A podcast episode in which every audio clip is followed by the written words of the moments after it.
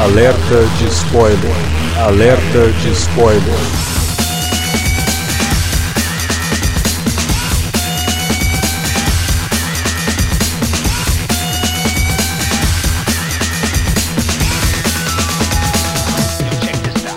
Olá, amigos! Eu sou o Alexandre, esse é o Alerta de Spoiler e no programa de hoje vamos comentar Godzilla Minus One, novo filme da franquia, quer dizer, da franquia gigantesca que é Godzilla, né? Porque envolve também os filmes norte-americanos, os filmes japoneses, mas esse é um filme que, já digo aqui de antemão, para quem às vezes está com medo, nossa, 70 anos de história, quantos filmes do Godzilla tem que assistir para assistir esse? Nenhum. Esse filme é completamente autossuficiente. Se você nunca viu nada do Godzilla, esse filme é para você. Para falar de Godzilla Minus One, tá aqui Davi Garcia. Pois é, cara, e com muito prazer, né? Porque esse vai ser o nosso último podcast de 2023 e que bela maneira de fechar o ano com esse filme realmente espetacular. É até meio triste a gente pensar que precisou de um ano inteiro pra gente assistir um filme realmente espetacular no cinema. Tudo bem, a gente teve filmes é, muito bons, bons esse ano. É. Mas de, de, filme pipoca. Pipoca, sim. Sabe? Sem dúvida. Filme com cara de blockbuster. Tirando ali o Guardiões da Galáxia Volume 3, que a gente adorou. Uh -huh. E o Homem-Aranha, né? No Aranha Verso, né? O segundo filme, que a gente também gostou bastante. Mas o Godzilla, cara, é outro nível. A gente vai falar dele agora, então, aqui no Alerta de Spoiler. Estamos só nós dois, porque afinal de contas, esse é um programa do Godzilla Minus One. Então estamos me com menos um. menos um integrante. Integrante. É, então vamos lá, vamos falar do filme agora. Música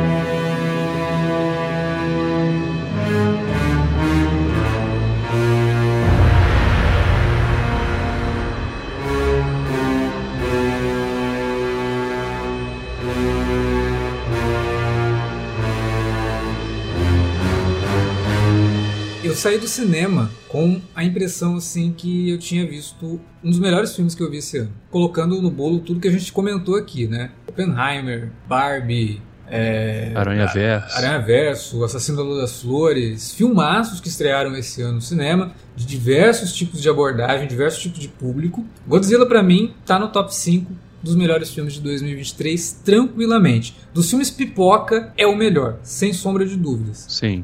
Porque ele consegue fazer coisas que a gente aprendeu a gostar tanto assistindo filmes hollywoodianos que a gente não vê tanto mais hoje em dia. Eu até comparo Godzilla Minus One com os melhores filmes pipoca do Spielberg, por exemplo. Tem muito de Jurassic Sim. Park nesse filme, é, tem muito de Tubarão nesse filme, uhum. e tem muito do próprio Spielberg. Tem até Spielberg Shot no filme, né? Tem uma cena que, que tá até no trailer, né? De, uhum. uma, de, uma, das personagens, assim, olhando pela janela, a gente tem aquela Dolly vindo em direção a ela, e ela vendo o Godzilla chegando na cidade, que é um típica Spielberg Shot é, e consegue fazer isso, consegue trazer um entretenimento de altíssima qualidade com personagens muito bem desenvolvidos. E carismáticos, você, né? Carismáticos que você não quer deixar de ver esses personagens. É uma coisa que a gente sempre critica nos filmes norte-americanos do Godzilla, né? Há muito foco nos personagens humanos e às vezes a, a, trama humana não é interessante o suficiente para segurar o filme e a gente fica todo o tempo ali querendo ver o Godzilla. Esse filme a gente fica uns 40 minutos sem ver o Godzilla e a gente não sente falta. Cara, eu, eu vou te dizer até que eu, minha, na minha percepção, eu acho que esse é um drama que por acaso tem o Godzilla no meio. Sim, Quase sim. isso, sabe? Mas Porque é, a, a, a, história gente... dos personagens é muito boa. Você se, você, você se, você se vê mergulhado, em, em investido uhum. no, no conflito dos personagens que são introduzidos ali. É, dado todo o contexto que o filme é, se passa, né? Que é bom mencionar para quem por acaso tá ouvindo, mas não viu o filme. Uhum. Se passa no Japão pós Segunda Guerra, imediatamente pós Segunda Guerra, né, durante um intervalo de dois anos, né, de 45 a 47. 1947. É. E, e, é um drama realmente, como você está pontuando, que ele se ancora nos personagens. Sim. E é, é a partir da perspectiva desses personagens, claro que a gente vai ver essa história da chegada do, do monstro, mas é ancorada nela e é por causa dela que o filme funciona. E o mais importante, como você falou, é um filme de drama que tem o Godzilla no meio. Só que aí quando o Godzilla aparece, ele não se esquece que é um filme de monstro. E ele Sim. entrega justamente aquilo que a gente quer. Só uhum. que quando ele entrega o que a gente quer, a gente percebe que, putz, eu não quero. Eu não quero que o Godzilla destrua essa cidade que a gente tá vendo agora, porque agora eu me afeiçoei a esses personagens, uhum. porque eu sei que eles são verdadeiros. A Sim. gente foi tão bem contextualizado naquilo que a gente se preocupa com eles e quando o Godzilla surge você fala, não, não quero que, isso, que ele destrua a cidade, que é o, que é o, o, o anti-filme Godzilla, né? Porque normalmente quando a gente vai ver o filme do Godzilla, a gente quer ver ele destruindo tudo. Claro. Seja a cidade de papel machê com um sujeito vestido de Godzilla, ou seja o Godzilla de CGI, né? como a gente Sim. tem visto recentemente. Mas aqui nesse caso não, cara, porque é tudo muito bem construído. E a história toda, ela é feita de, de forma a lidar com situações reais né, que o Japão sofreu. O Japão uhum. no pós-guerra, não é? Ah, o Japão pós-guerra, não. É um momento de completa reconstrução do país. É, o Japão do, do pós-guerra ele tá no chamado nível zero, né, de como país, né? Pois ele é. tá ele tá economicamente destruído, moralmente devastado também, né? Porque afinal foram derrotados e ainda por cima tomaram bomba atômica na cabeça, que é uma coisa que o filme também lembra, né? Assim, de forma bem veemente, inclusive Sim. linkando a própria existência do Godzilla a essa exposição à energia nuclear ali, que foi perpetrada pelas bombas, e ao, e ao mesmo tempo que está todo mundo lidando com a destruição, com as perdas emocionais e pessoais, além das materiais, né? Porque a gente tá, realmente está vendo que as cidades estão bem destruídas, uhum. mesmo as que não foram bombardeadas pela bomba atômica. É, a gente está vendo esses personagens mergulhados nesse contexto e ainda por cima surge um monstro gigantesco para E, e o pior de tudo. tudo, né? Porque como você falou, é um espaço de dois anos que passa ali do fim da guerra para onde realmente a história se passa. Uhum. E aí é justamente quando eles estão começando a se reconstruir, começando a, a, pegar de novo a ideia de que não, agora a bola para frente, né? Vamos, vamos tentar seguir adiante. Aí surge o monstro. É. Né, que é de novo esse impacto. E é um monstro que, como você falou, eles acabam linkando de certa forma ali a questão atômica, levando em conta também o surgimento do Godzilla no cinema lá em 1954, no Japão, uhum. que era justamente uma grande alegoria a tudo que o Japão sofreu na Segunda Guerra. Sim. E aqui ele leva isso diretamente pro pós-guerra, né? colocando uhum. a Segunda Guerra, o fim da Segunda Guerra, como o, o background ali do, da, da, da, trama que a gente vai acompanhar. Colocando também um personagem, né, um protagonista que tem um dilema. Que ideia que, que, que, que para esse personagem, né? Um sujeito que era um piloto kamikaze que resolve não ir até o, o fim, né? Não jogar o avião dele, não ser um kamikaze, que ele de fato, né, se você levar em conta qual era a obrigação dele, ele se acovarda. Sim, ele fugiu da responsabilidade. Ele fugiu da responsabilidade dele. Aí ele tem o primeiro contato com o Godzilla numa uma ilhazinha onde ele vai se esconder junto com os outros oficiais ali. E depois de um tempo, acaba a guerra, ele volta para casa e quando ele volta para casa, todo mundo olha para ele como o covarde, de fato, um né? pária, né? Um pária. É. Você tinha uma missão que era morrer na guerra. É, todo mundo que estava aqui morreu, você que foi para lá para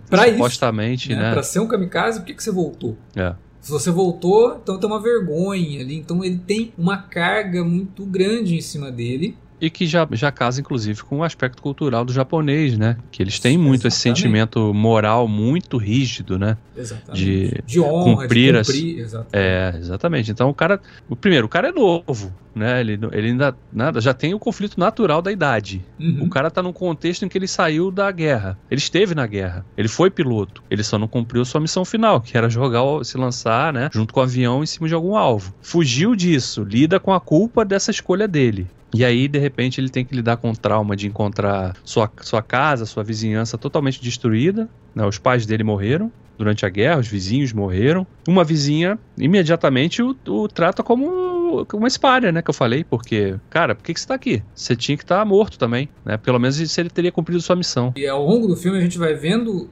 essa dualidade dele, né, do porquê que ele fez isso, que não era exatamente uma covardia, mas uhum. sim não vê sentido nenhum naquilo. Sim. E não tem realmente, né? Você não vai definir a, a vitória do seu lado porque você atacou seu avião num porta-aviões. Aquilo não vai fazer o porta-aviões ser totalmente destruído. Sim. Né? Você não vai terminar a guerra porque você jogou seu avião em cima de alguém ou de alguma coisa. E aí a gente tem tudo isso se conectando com algo que acontece no final, que apesar de ser um alerta de spoiler, a gente sabe que muita gente está ouvindo isso aqui, não, talvez não tenha visto o filme. Não viu o filme, é. A gente não precisa contar o filme, né?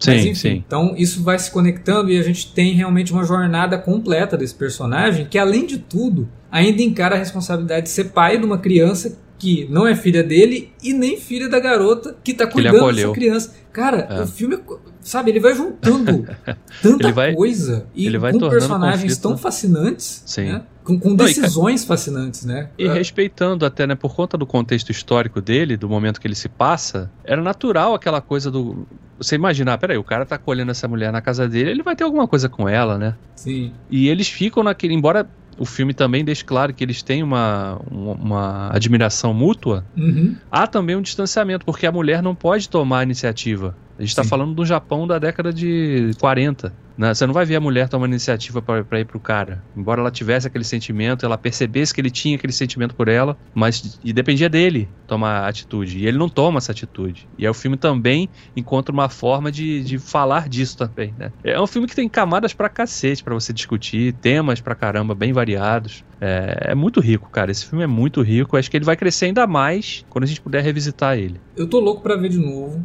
É, eu me sinto privilegiado, eu acho que você também, Davi, por a gente ter conseguido ver esse filme no cinema. Nossa, Porque demais, cara.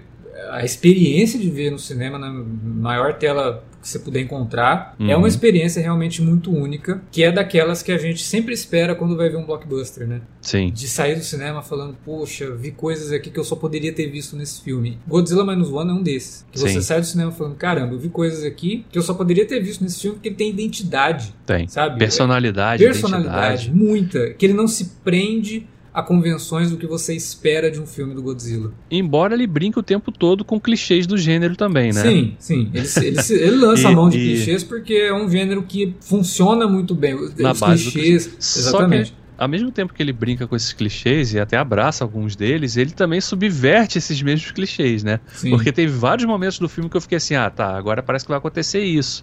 Porque, eu, assim, a nossa relação com o cinema, de uma forma geral, a gente vai, vai sendo treinado, Uhum. né, ao longo do, do- do- dos anos e da, da- do, número de filmes que a gente assiste, a já esperar certa, certas coisas a partir de uma coisa que o filme faz. Por exemplo, tem um momento chave nesse filme, que eu não vou comentar especificamente qual é, mas só pra vocês terem noção. A trilha sonora vai pro mudo, ela para, a câmera lenta surge em ação.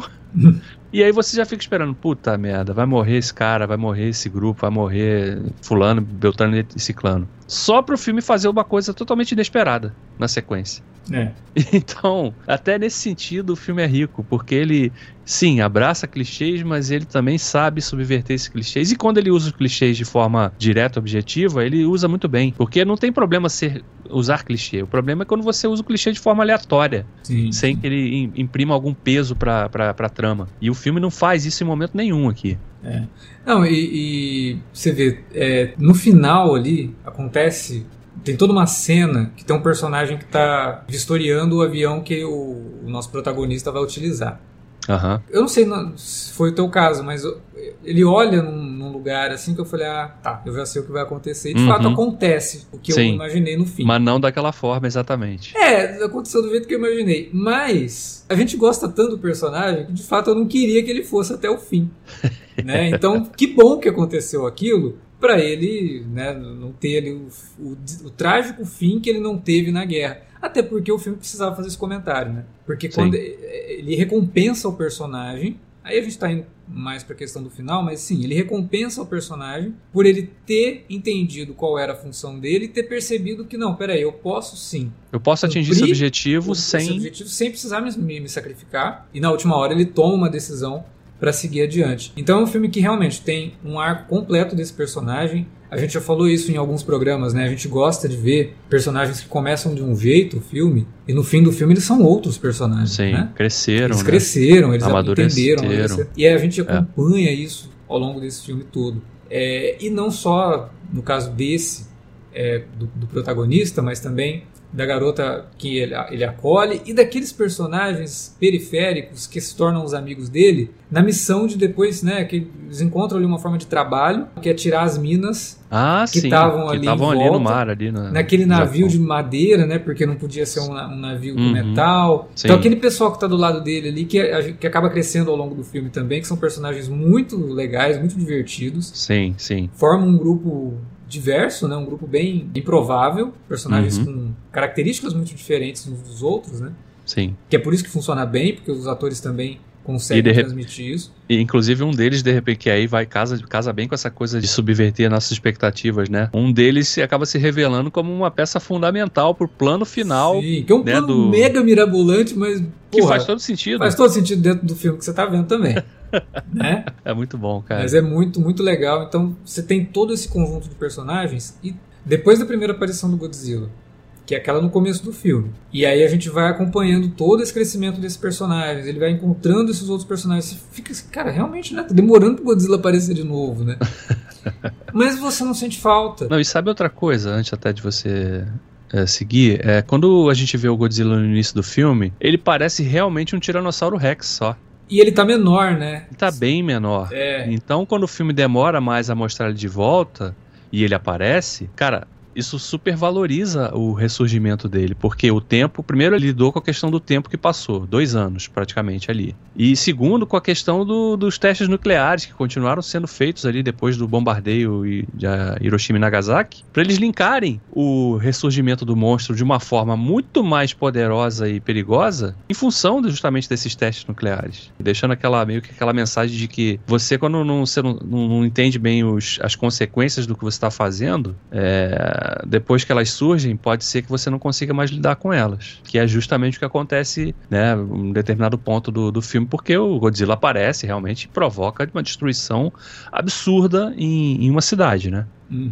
Aliás, que é um outro ponto que acho que vale a gente comentar também aqui, que é muito diferente dos filmes produzidos em Hollywood, principalmente dessa safra do Monsterverse aí da Legendary, que é naqueles filmes eu sempre fico com a sensação, nos filmes de Hollywood eu sempre fico com a sensação de que só os personagens da história que, que moram na cidade. Porque a gente não consegue, a gente não vê civis praticamente, a gente ou quando vê, vê muito pouco, muito rápido. E esse filme aqui, ele faz questão de dar rosto para essas pessoas, para essas pessoas anônimas. Sim. Então quando a gente vê aquele ataque do Godzilla na cidade, a gente vê as pessoas correndo, o desespero dessas as pessoas, porque elas sabem que aquilo ali representa um perigo praticamente fatal, né? Uma, uma situação que vai provocar diversas mortes, destruição absurda, em níveis até muito piores do que o da guerra. E o filme coloca essa perspectiva pra gente também, não só em torno dos protagonistas, né? Mas também dessas pessoas anônimas que surgem ali. A gente vê aquilo através da equipe de jornalistas que tá no topo do prédio, uhum. o cara tá narrando em tempo real a chegada do monstro. Imagina. Agora lá, parece até um narrador de, de futebol, né? Sim, sim. Lá vem o Godzilla pela ponta direita. Deu uma rabada, derrubou o prédio da estação central de energia da cidade. Ele está caminhando na nossa direção. E aí você vai vendo aquela narração daquela equipe e de repente os caras percebem que, cara, a gente está em perigo aqui. É, é, eles são os violinistas do Titanic, do Titanic. basicamente. Exatamente. Só faltou um olhar pro outro e falar: foi uma honra, senhores, né? Foi uma honra estar aqui. Cara, é muito impressionante, cara, nesse e, sentido. E, e, toda essa cena de destruição ela tem um impacto gigantesco que eu nunca vi num filme do Godzilla, cara. É. E olha, eu já vi muito filme do Godzilla. É, esse aqui é o 33, né? Tá só da Torre. Sim. Mais os cinco americanos. Então a gente tem 38 filmes do Godzilla aí para você que de repente quiser mergulhar a fundo na franquia. Sim, é uma coisa que vale destacar é que muita gente fala assim: ah, é, o Godzilla japonês ele não é esse herói que os filmes norte-americanos lidam, né? Porque o Godzilla norte-americano, lá dos filmes da Monsterverse, ele é o protetor da Terra, né? Uhum. Ele lembra mais um outro personagem kaiju japonês uhum. que é o Gamera, que é um, tipo uma tartaruga gigante que tem essa, essa função de protetora da Terra e tudo mais. Mas o Godzilla no cinema japonês também já foi retratado dessa forma, também já foi o monstro que é chamado para lutar contra outros monstros, contra outras ameaças maiores que surgem. Uhum. Né? Então isso é cíclico. É, normalmente começa uma fase nova do Godzilla com ele surgindo, então ele é todo monstro, aquele monstro imparável que não tem ninguém sabe de onde veio, né? É, e que ninguém consegue realmente traçar um plano.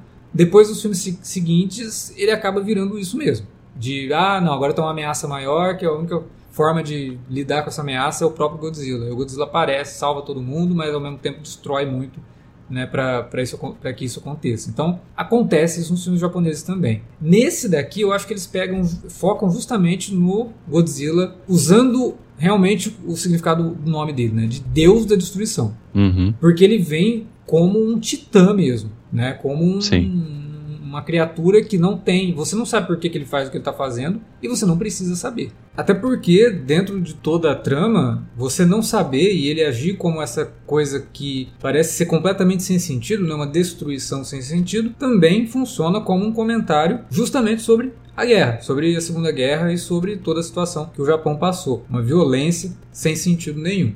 E a própria forma como ele, ele, ele promove os ataques de energia nuclear. É uma energia, quase uma energia nuclear, praticamente. Sim, é, ela, é, o efeito é, é, uma explosão de uma bomba atômica, praticamente, né? Sim, e que inclusive tem um detalhe muito interessante nisso, né? Que toda vez que ele solta o raio dele, né? O bafo dele, uh -huh. ele se destrói quase todo, né? O rosto dele fica todo destruído e você percebe ali ele se reconstruindo depois. Ele Sim. tem um fator de cura, né? É, é, ele é praticamente um Wolverine aí dos. É, exatamente. Que é pra explicar por que, que o Wolverine, por que, que o Godzilla tá sempre voltando, né? Sim.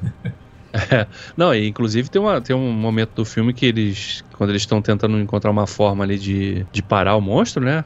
ali quando a gente tá falando, você citou o grupo dos barqueiros que desativava as bombas é, subaquáticas, nas minas subaquáticas, e que a gente vê que uma bomba daquelas estoura na boca do Godzilla Sim, que também destrói um pedaço dele e vai reconstruindo, né? É, exatamente. Aí você fala, ah, fudeu agora, né? É, o bicho realmente ele tem um fator de cura poderoso. Que, aliás, né, falar dos barqueiros ali, o final do filme me lembrou um pouquinho Dunkirk, né? Sim, total, total, total.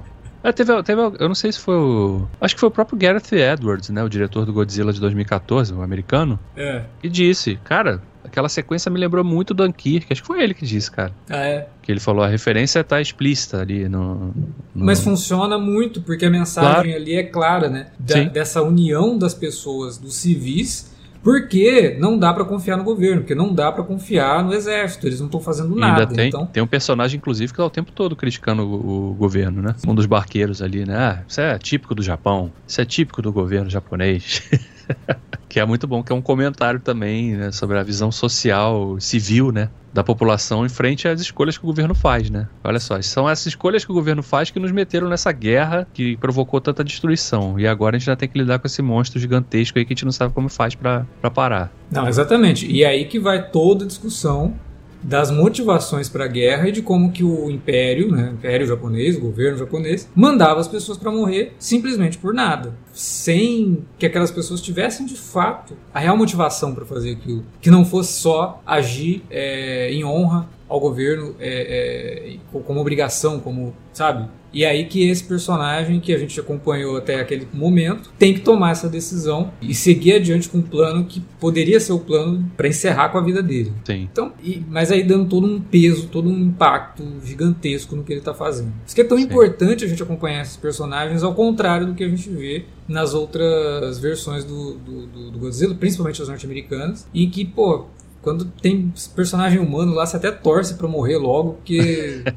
tá só te irritando. São sempre insuportáveis, né? Sempre tem um draminha assim, é, muito é. babaca, que você já viu em outros filmes, que não funciona Sim. em outros filmes, e que muito Sim. menos vai funcionar no filme do Godzilla. E que são replicados né? Exaustão nesses filmes. Cara, esse filme dá uma grande lição para Hollywood, né? Primeiro, você realmente o que importa nesse tipo de filme catástrofe, para que o filme catástrofe e o Godzilla é também um pode ser enquadrado né, e caracterizado como um filme catástrofe, você tem que se importar com os personagens humanos ali. Porque se você não se importar com eles, dane-se que tá caindo um prédio em cima de, de 100 pessoas, de que outras vão ser é, amassadas, pis, pisoteadas, porque você não se importa com elas. Você não se importa com a história dessas pessoas, você não se importa com o destino dessas pessoas. E esse filme entende isso muito bem. Ele realmente faz você se importar com esses personagens e se preocupar com o destino que eles possam ter dentro daquele contexto ali, né? Então é, é realmente é fundamental isso. Hollywood parece que se esqueceu disso, né? Pra, pra filme pipoca, né? De um é. tempo pra cá. É só, só o que importa é o espetáculo visual. E que nem Mas isso esses... às vezes estão conseguindo entregar, né? É, exatamente. É, aqui, aqui a gente tem tudo espetáculo visual, né? Porque as sequências com, com uso de efeitos digitais todas funcionam muito bem. E é bizarro porque o filme custou 15 milhões de dólares, então hum. como que esses caras fizeram isso? Porque, né, Com muita Godzilla, criatividade, né? A gente Godzilla vs Kong custou 150 milhões, cara. Como é que um filme que custa 10 vezes mais parece entregar os mesmos tipos de efeito? Pois é. Não, e às vezes até melhores em alguns pontos, assim, de realmente ter impacto, peso.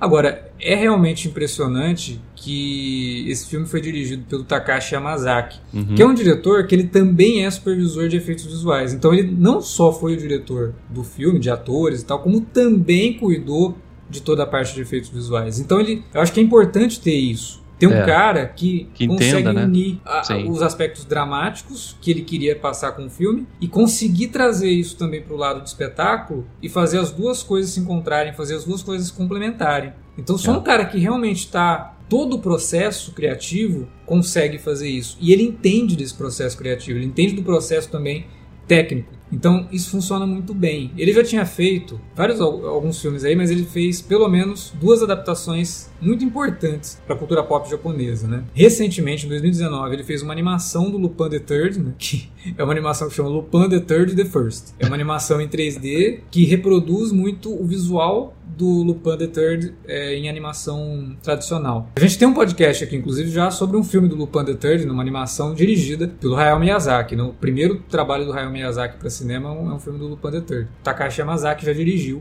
uma animação do Lupin. E ele também fez o Patrulha Estelar em 2010, que é a adaptação do Space Battleship Yamato, animação fantástica que ele traz o live action em 2010. Ele é um live action muito inspirado em Battlestar Galactica. Olha, é, a referência. Cara, a estética toda é do Battlestar Galactica recente, né? O, o filme em si, Patrulha Estelar eu não gosto tanto. Eu acho ele um pouco enrolado. É muita história para contar num filme só. Ele se enrola um pouco, mas os efeitos visuais são bem legais. Mas o Godzilla eu acho que é o ápice dele. É o ápice dele na união de drama, de uma boa trama e de cenas espetaculares com efeitos assim incríveis. Por isso que eu falei, é muita sorte a gente conseguir ver esse filme no cinema, porque a experiência de ver isso numa tela grande, de ver aquelas cenas de destruição do Godzilla, a escala daquilo tudo é uma coisa impressionante. E ele consegue transmitir isso com poucos filmes hollywoodianos de, de, blockbuster tem conseguido recentemente. É. Justamente por conta disso que você falou, David, de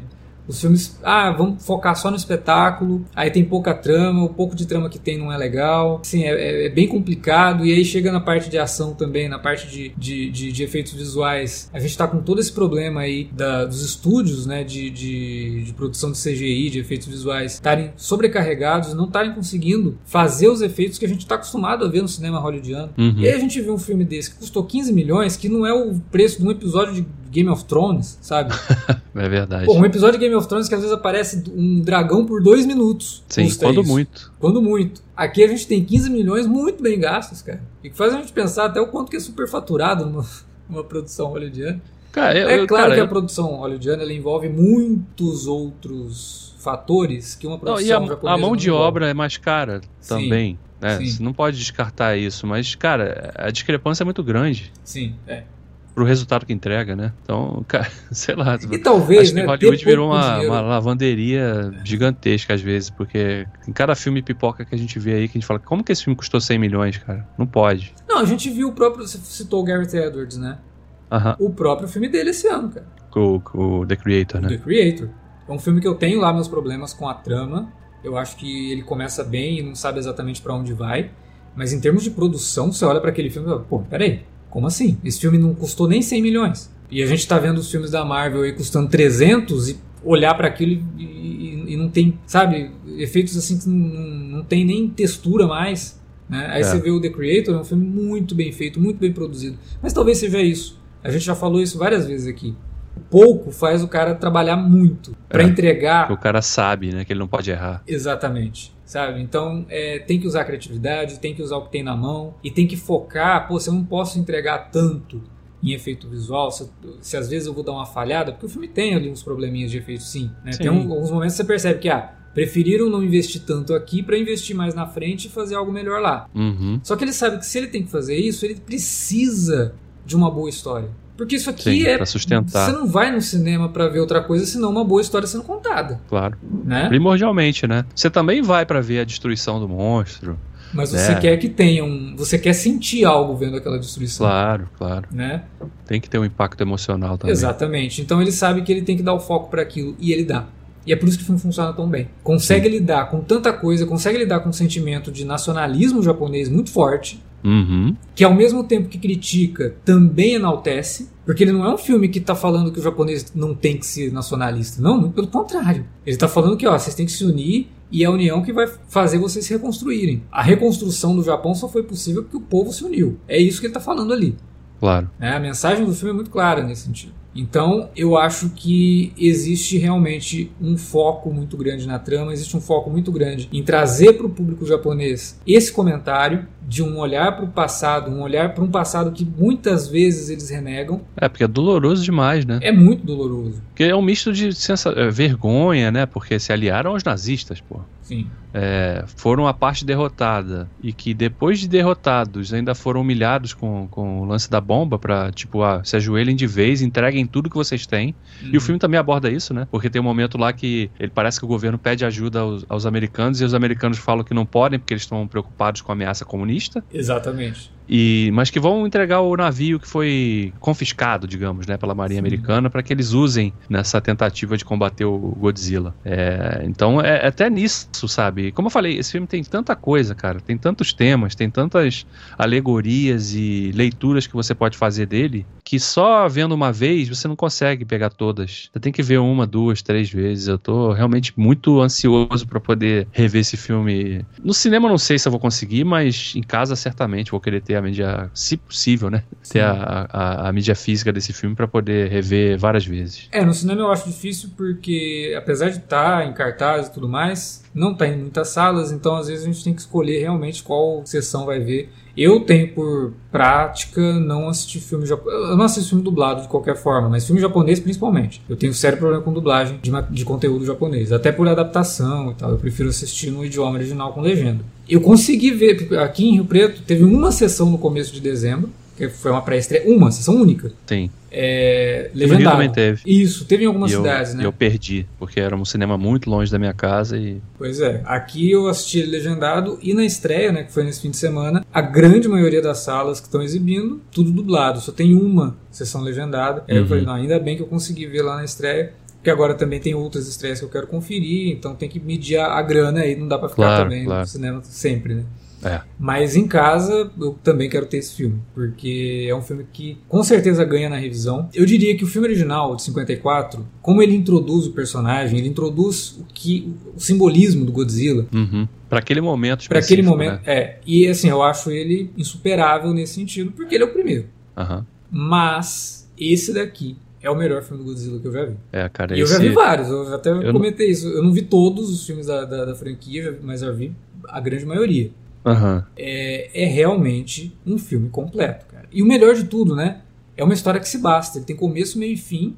Sim. E é isso. Não precisa ter continuação. Ah, vale lembrar que o Shin Godzilla, que foi a última versão japonesa do Godzilla também para live action no cinema, é um filmaço. Muito bom. E lida muito com é, aspectos mais recentes do governo japonês. Principalmente a questão lá da, da, da, usina de Fukushima. Da uhum. demora que o Japão é, é, levou ali para reconhecer que tinha um problema nas mãos. O filme do, do Shin Godzilla fala justamente sobre isso. Toda uma sequência ali no começo do filme que ninguém quer aceitar que não tem como derrotar o Godzilla, é, o Godzilla sabe? Uhum. Então o povo sofre porque o governo demora a tomar uma atitude ou, ou demora a reconhecer que precisa de ajuda. Sim. A grande mensagem do Shin Godzilla é essa e é um filmaço também. Muito bom. Inclusive feito aos moldes dos antigos, né? Com boneco mesmo. Uhum. Ele tem ali algumas partes em CGI, mas o Godzilla é um boneco. É um, é um animatrônico. É, não é nem uhum. animatrônico, não. É, é, boneco em parte mesmo. Tem um, um, cara controlando a cauda, tem outro controlando ali o, o, os movimentos da frente. É uma coisa bem artesanal. E é muito bom. Mas esse aqui, Godzilla Minus One, é espetacular no sentido mais literal da palavra, porque ele é um espetáculo mesmo de filme e é um filme muito completo, cara. É uma jornada realmente incrível que você tem ali ao longo de duas horas, pouco mais, né, de duas horas, mas filmaço, de verdade. E que bom, né, que a gente pôde ter esse filme nos cinemas brasileiros aí, por mais que seja uma distribuição menor, é, ela ter o espaço né, e ter a oportunidade de, das pessoas irem para o cinema assistir esse filme. É, a minha sessão tinha, sei lá, umas 40 pessoas, que eu achei até um público bem razoável. Sim, pra, um ótimo público, cara. Um levando em conta que o último filme da Marvel que a gente viu no cinema na minha sessão tinha seis. É. E uma coisa também que vale destacar é que o Monsterverse ele tem uma função, ele cumpre uma função de ser o filme massa velho do Godzilla. Claro pro público norte-americano que quer ver ali é mais um palatável, né? Sabe? É, e eu, cara, eu acho mega divertido. Ele Também já acho. abraçou completamente o absurdo. A eu gente falei, tem cara, agora, eu... inclusive, a série, né? Monarch, que tá passando é. lá na Apple TV Plus, que se leva que é... um pouco mais a sério. Sim. Né? Ela, se insere no mesmo contexto dos filmes, é, porque tá falando do mesmo universo. Exatamente, e consegue também fazer uma brincadeira boa ali com os dois lados culturais né? Uhum, o lado japonês sim, e o lado norte-americano. Então, é verdade. Eu acho que é bem interessante. E ela, inclusive, faz sobreposição de, de, de histórias, né? Uma, inclusive, se situando exatamente um ano depois do filme original do Godzilla, 1955. Uhum. Então você tem ali um, uma questão cultural bem interessante sendo tratada na série. Uma série que tem ali seus altos e baixos, mas no geral tá me divertindo. É. E o legal do Godzilla é isso, né? É uma franquia aí que tem 70 anos é totalmente possível você ter um filme como o Godzilla Minus One, que é um filme maduro, um, drama, e ao mesmo tempo você ter lá a versão norte-americana, que é massa velho, que só está preocupada realmente na diversão. E tá tudo bem, né? É... É, é divertido sim, cara. Godzilla, Godzilla vs Kong, cara, foi divertido pra caramba. Eu tenho esse filme aqui em casa, já revi. É, eu gosto é, bastante, a gente até tem aqui os podcasts sobre os filmes Godzilla recentes. Sim, eu gosto sim. bastante do primeiro do Garrett Edwards. Gosto bastante. legal. E aí depois foi dando uma desandada se você levar em é. conta o que o Garrett Edwards queria fazer. Sim. Que é muito próximo do que o Minus One quer. Só uhum. que o roteiro do filme do Garrett Edwards se perde, né? É, a gente nunca sabe se por ingerência do estúdio, né? De... É, acho que é roteiro mesmo, sabe? De começar é. a história bem e depois, pô, Ela dá uma, personagem dá uma desandada. que não tem graça nenhuma. Sim. Né? Um personagem que a gente realmente não consegue. Um soço, Nossa, é. muito ruim. Mas o Garrett Edwards é um baita de um diretor visual e ele consegue trazer isso pro filme. E aí salva muito daquele filme do, do Godzilla de 2014, né? Pô, tá indo pra 10 anos é. já, cara. Sim, 10 anos é que vem. Enfim, e a gente tem podcast dele aqui, inclusive. né? Aí depois veio o Godzilla 2, veio o Kong. E aí cada um ali foi, sabe, lidando do jeito que tinha e resolveram, né? Cara, vamos abraçar o absurdo e fazer um é. negócio. Né? Não, Meio que como Velozes e Furiosos. Né? Sim, é. Parece que eles estão indo pelo mesmo caminho. Né? Quanto mais absurdo, melhor. Não, é o... o trailer desse novo Godzilla Kong aí é exatamente isso, né? é, o próximo a gente vai ver o Godzilla no, na Lua, provavelmente. Ah, sim. E, né? É, bom, Guerreando Godzilla contra alienígenas. Já, o Godzilla já enfrentou alienígena nos filmes japoneses. Então, não adianta reclamar disso não, gente. Ai, ai. Ainda quero ver um crossover com, com o Changeman agora. Não, eu queria ver um crossover com o Pacific Rim, cara, de verdade, assim, eu acho que... Do, do Del Toro, né? Porque Sim. O... Ah, não, claro, claro. O outro lá... Não, se chamar o Del Toro, ele topa na hora. Ele adora Kaiju, né? Ele faz é. de boa, mas tem que, tem, tem que ser baseado numa coisa legal, tem que ter um roteiro bom. Mas eu gostaria de ver. É da Legendary também, né?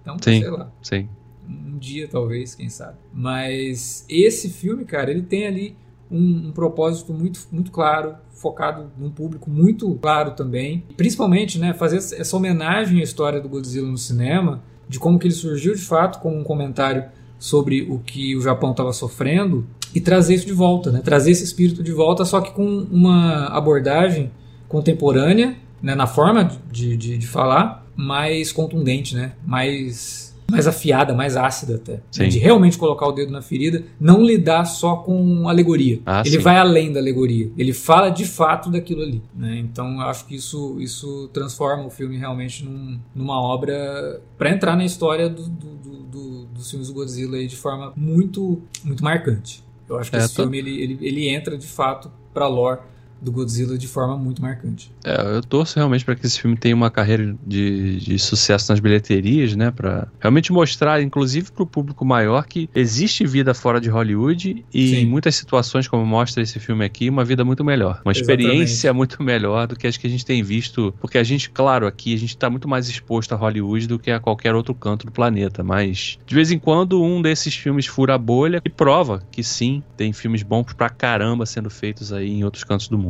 É, e isso é bom para mostrar para o público né, essa questão e fazer o público ficar mais exigente também. Claro. Né, eu acho que isso é fundamental.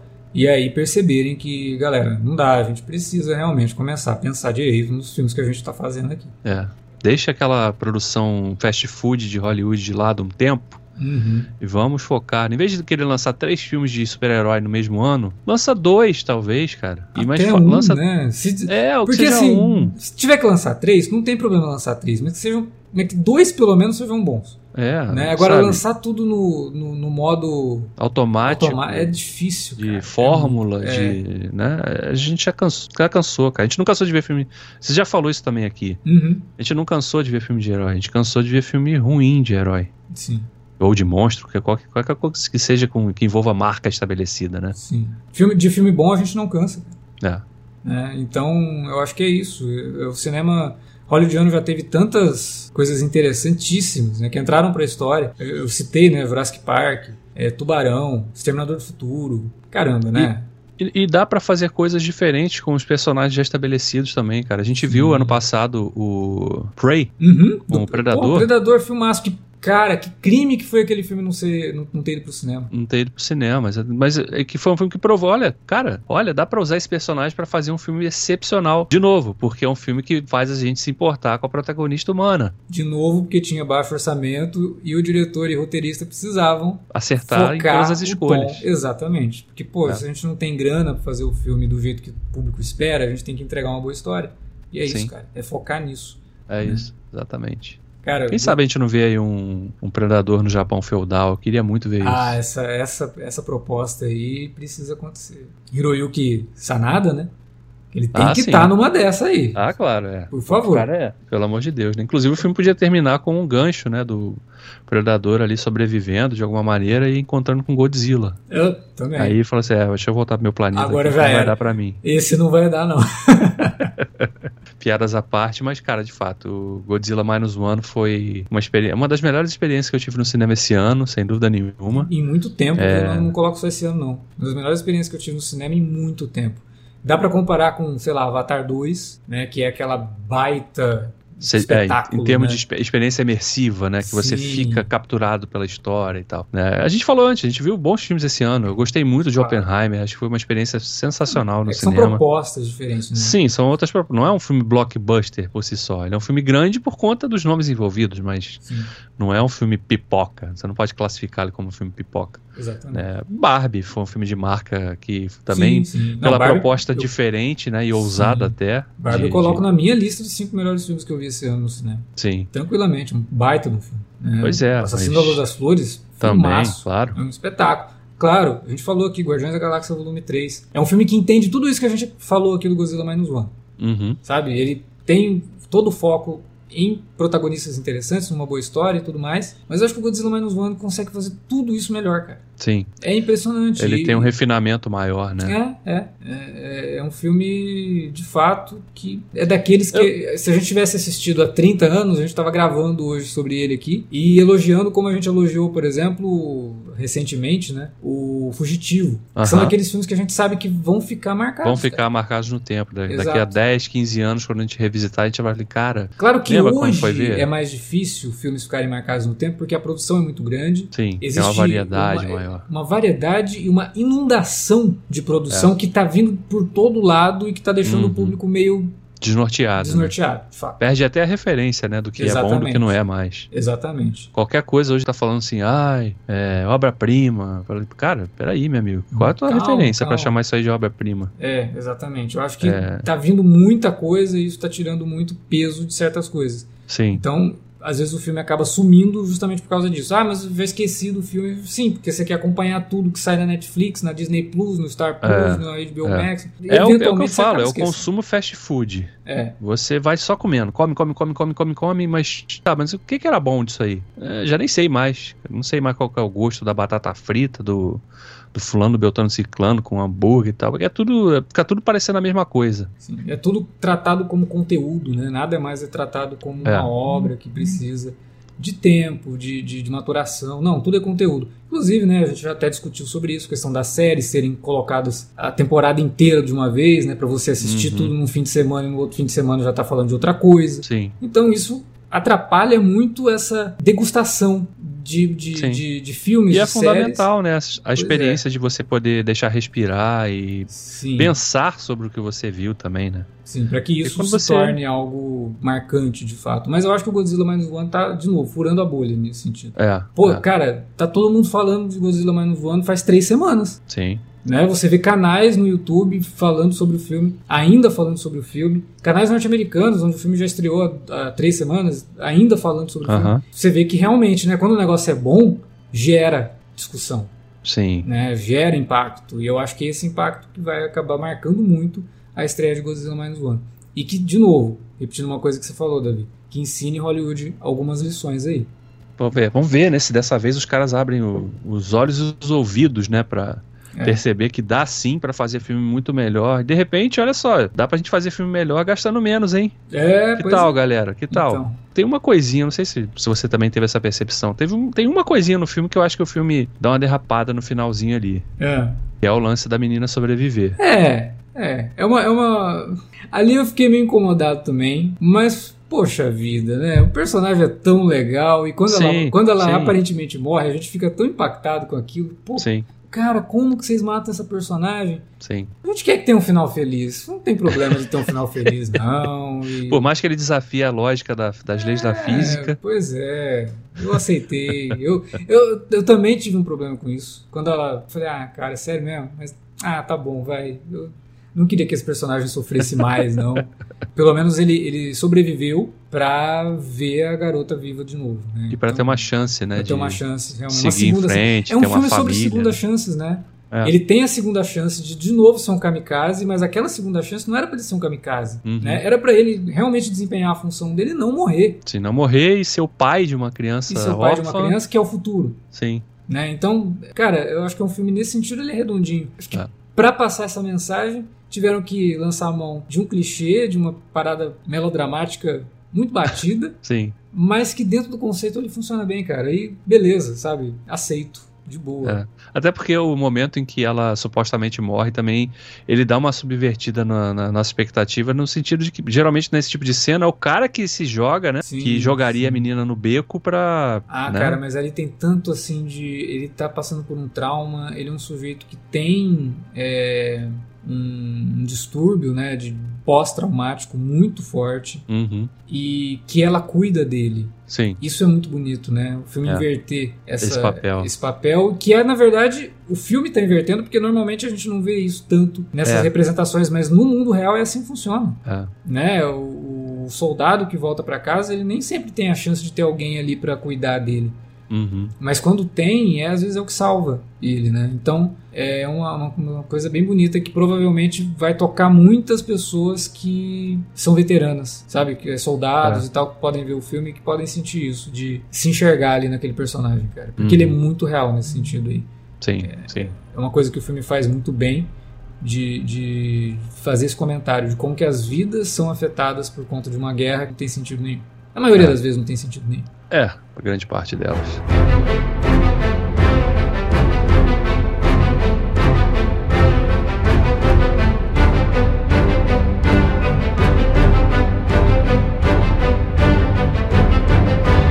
Bom, era isso que a gente tinha para comentar sobre Godzilla Minus One. Nesse último alerta de spoiler e último podcast de 2023, vocês já perceberam que a gente não vai comentar o Aquaman, que está estreando inclusive essa semana, que a gente está postando esse podcast, mas não é por má vontade, não é porque. Não é nada disso, vocês sabem que a gente gosta de, de, de falar sobre tudo isso, mas é que a gente também precisa de um tempinho aí de descanso nesse fim de ano. A gente vai assistir o Aquaman, eu pelo menos vou. Então, se vocês me acompanharem lá nas redes sociais, Alex Luiz BR no Twitter, eu dou lá minhas impressões do Aquaman e depois no futuro, se a gente tiver que comentar alguma coisa, quem sabe a gente fale do filme, né? Mas Godzilla Minus One vai ser o encerramento com chave de ouro, porque já pensou? Aquaman tá prometendo ser uma bomba. A gente devia fechar o ano também todo pra baixo. Não, até fechar o é. ano num filme que Não, jogou a não. gente lá em cima, né? Deu esperança aí, que ainda dá pra ver muito filme bom no cinema.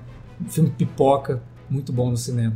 Então, se você gostou aí do Godzilla Minus One, fala pra gente na área de comentários. Se não gostou também, pode falar, não tem problema nenhum. Fala com a gente nas redes sociais, facebook.com.br cinealerta, arroba cinealerta no Twitter, arroba cinealerta no Instagram. Fala com a gente por lá e ajude a divulgar o nosso conteúdo também. Pelas redes sociais. E a gente deixa aqui essa mensagem de um Feliz Natal para você que está nos ouvindo aqui na, no, na, na, data em que a gente está lançando esse programa, ou pelo menos no fim de semana que a gente está lançando esse programa, é o fim de semana de Natal, então um Feliz Natal, aproveite bastante aí sozinho, sozinha ou com a família, sempre aproveite essa data e obviamente um feliz 2024 para você que nos acompanhou por mais um ano aqui no Cine Alerta. E a gente espera que continue nos acompanhando por mais um ano no próximo aí que está chegando. É isso, né? Davi, quer dar um Feliz Natal, um Feliz Ano Novo pessoal também? Claro, desejo aí boas festas a todo mundo que nos dá audiência aí ao longo dos programas do, do Cine Alerta e desejando que o 2024 de vocês seja um, um ano repleto de filmes